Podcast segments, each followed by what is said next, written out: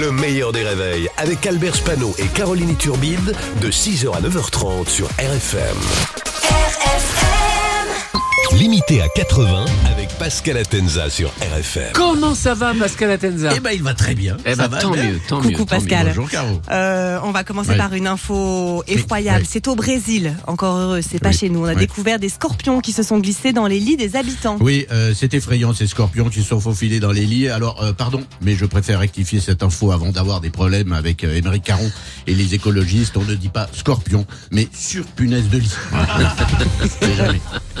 Aujourd'hui, l'Assemblée nationale étudie le projet de loi plein emploi. Oui, euh, notamment le RSA. hein, Vous le savez, ceux qui euh, touchent le RSA devront travailler au moins 15 heures par semaine. Alors, je ne sais pas pourquoi ils appellent ça le RSA, puisque travailler 15 heures par semaine, ça s'appelle surtout un emploi aux espaces verts de la mairie de Paris. Les pauvres.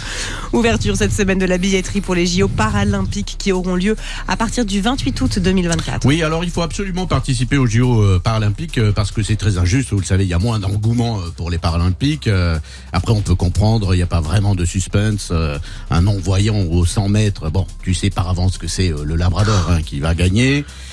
Et, et en plus, c'est scandaleux. Il faut le savoir, les athlètes handicapés n'ont que la moitié de l'équipement qui est payé par les sponsors. C'est quand même honteux.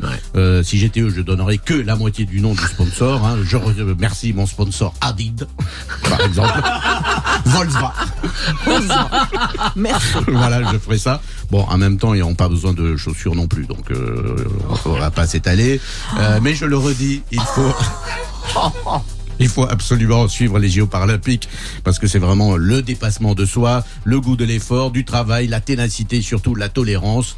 Hein, si tout le monde avait l'esprit, euh, l'état d'esprit des paralympiques, le monde irait euh, bien mieux. Euh, comme le dit le poème de Paul Fort, si tous les athlètes paralympiques du monde pouvaient se tenir la main, enfin, vous, enfin, pas- enfin, vous avez compris quoi.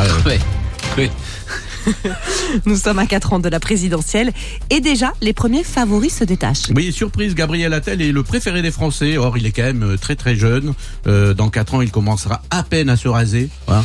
Bon, il portera plus de slip de couleur, mais euh, il il est jeune quand même. hein. En revanche, Édouard Philippe, qui caracolait en tête des sondages, il est plus que deuxième et c'est à cause de son apparence physique qui a changé. Vous le savez, Euh, sûrement le stress. Il a perdu ses cheveux et ses sourcils. Donc, pour les Français, il n'est pas prêt pour la présidentielle.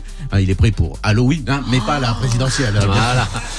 Pascal Atenza qui est sur RFM tous les matins à 8h15. Merci Pascal. Et le replay est en vidéo sur le Facebook du meilleur des réveils et en podcast également. Le meilleur des réveils, c'est seulement sur RFM. RFM